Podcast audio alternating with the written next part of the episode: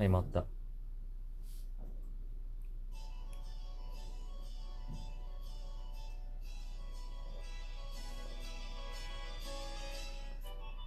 予行類の類ラジ特別編、よっちゃんのバースデ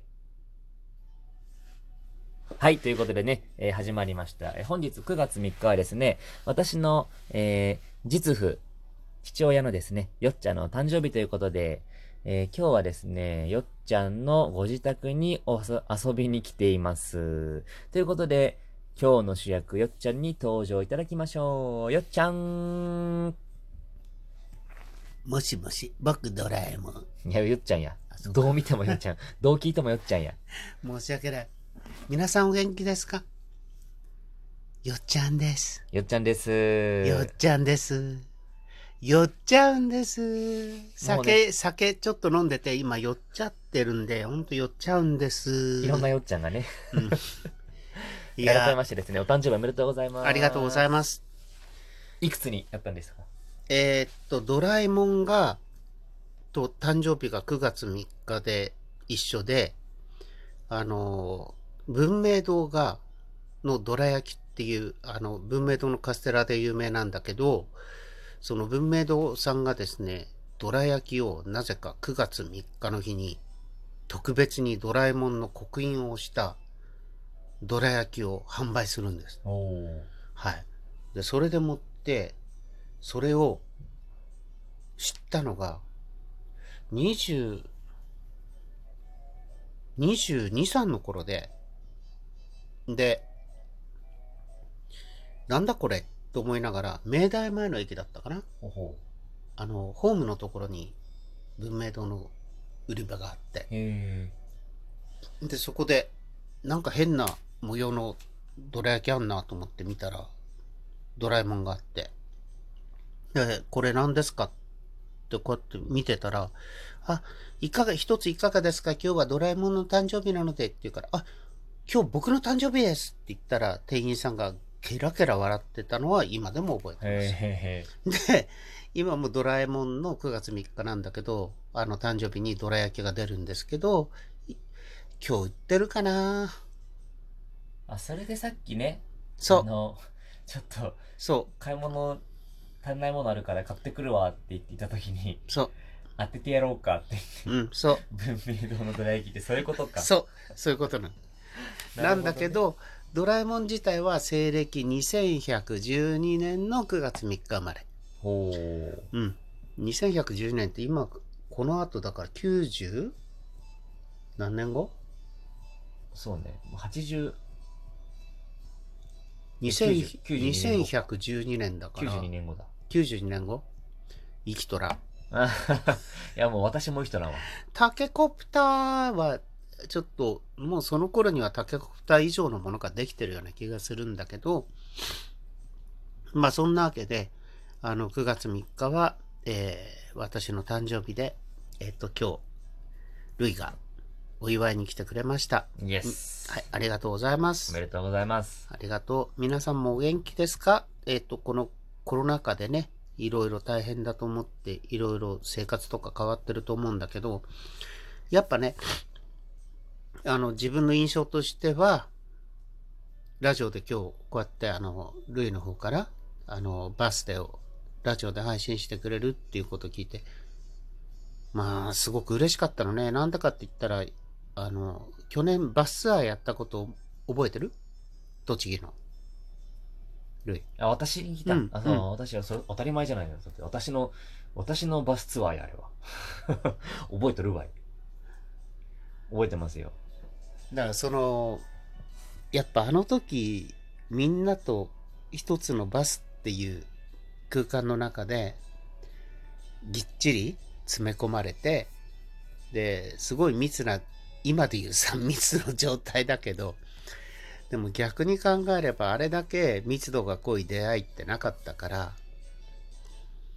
こういうコロナが来て次ああいう密度の濃い出会いってのいつ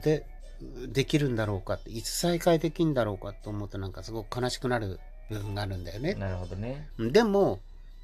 やれたから、時の思い出ってのはずっと死ぬまで、私は少なくとも死ぬまでは覚えてるんで、まあ次ああいうことをね、早くできるような社会になってほしいなと思うし、まあ今年のルイの誕生日のイベントだってやっぱりね、1月でなんていうのかな、すごい楽しかったし、あれだけ密じゃないけど密度が濃い、本当に濃いイベントに参加っていうかできてすごく嬉しく思っていました。ただなんだろうね、いろいろ世間っていうのは人が集まるところに関してすごく厳しい目を向けるようになってきて、まあそういうやつで皆さん苦しんでるんですけど、ルイはどう？最近。急に来たね。今日はよっちゃんバースデーだから、特に私の話はいらんのじゃが。あ、そうなんだ。そうなんじゃが。いや、でもね、みんなと会いたいんだよね。これちなみに、補足しておくとですね、今喋ってるよっちゃんっていうのは今更かよって話なんですけど、私の実の父親なんですね。で、私がね、イベントをたまにするんですけど、最近コロナでできてないんですけど、イベントの時にMC をしてくれるんですよ。声を変えて、ボイスチェンジャーで。よっちゃんにね、チコちゃんじゃなくてよっちゃんにね。なってくれるんですけど、そこでちょっと、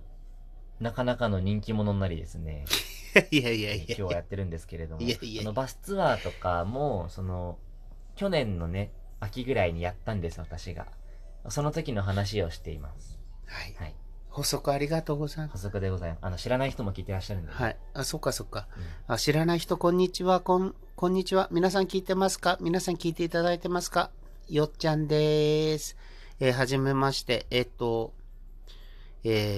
本当にいい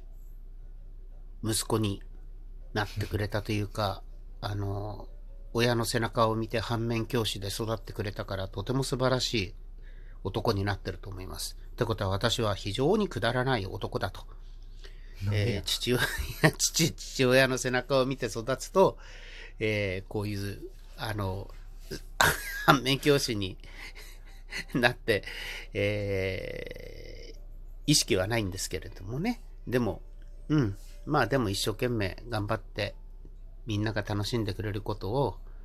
すごくモチベーションにして生きてる彼の姿見て、とても私は誇りに思ってます。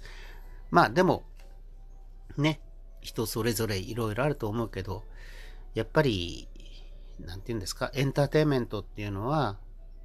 本当に美味しいものでも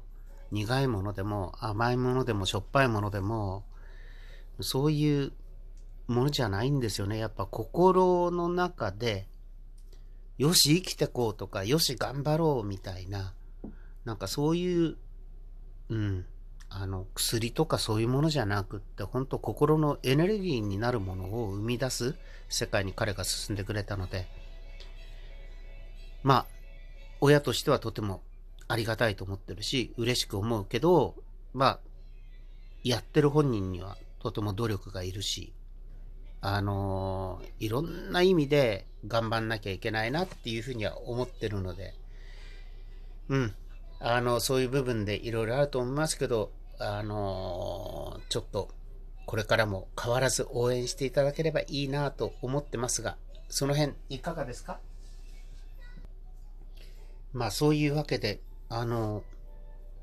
当にね、皆さんが思ってるほど、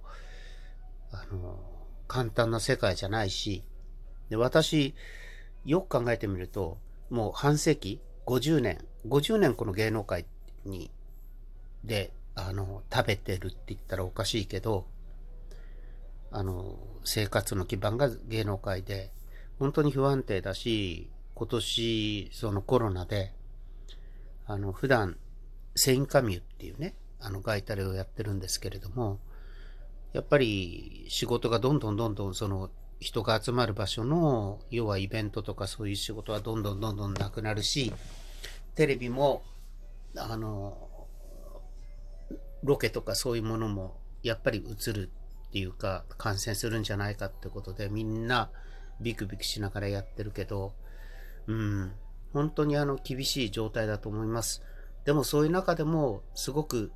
一生懸命みんな生きてると思うし、本当に得体の知れない可視化ができないそういう感染症っていうものにみんなすごく戦ってると思うし、本当に大変だと思うけど、でもいつまでもこういう状態は続かないと思うし、また必ずみんなで楽しんで笑ってで、よし明日から頑張ろうっていう気になるような、そういう風な世界が来ることを僕は願ってます。で、できればまた皆さんの顔を見ながらはい元気みたいな感じでお会いしたいと思ってます。9月3日、この9月3日っていうのは昔210日って言って、台風が一番多いって言われている、日なんですね。今9号10号来てますけれども、もしその台風が通過するそういうところに住んでいらっしゃる方は本当に避難準備に遅いっていうことはありません。とにかく早いに越したことないんで、気をつけて、とにかくいつも最悪のことを考えながら準備をしていただければと思ってます。そんなわけでまた次機会にどこかの機会でまたお話できたりいろいろしたりしたいと思うし、なんか私でよければ芸能界50年、ミュージシャンやってレコード会社のディレクターやって、女優さんアナウンサー、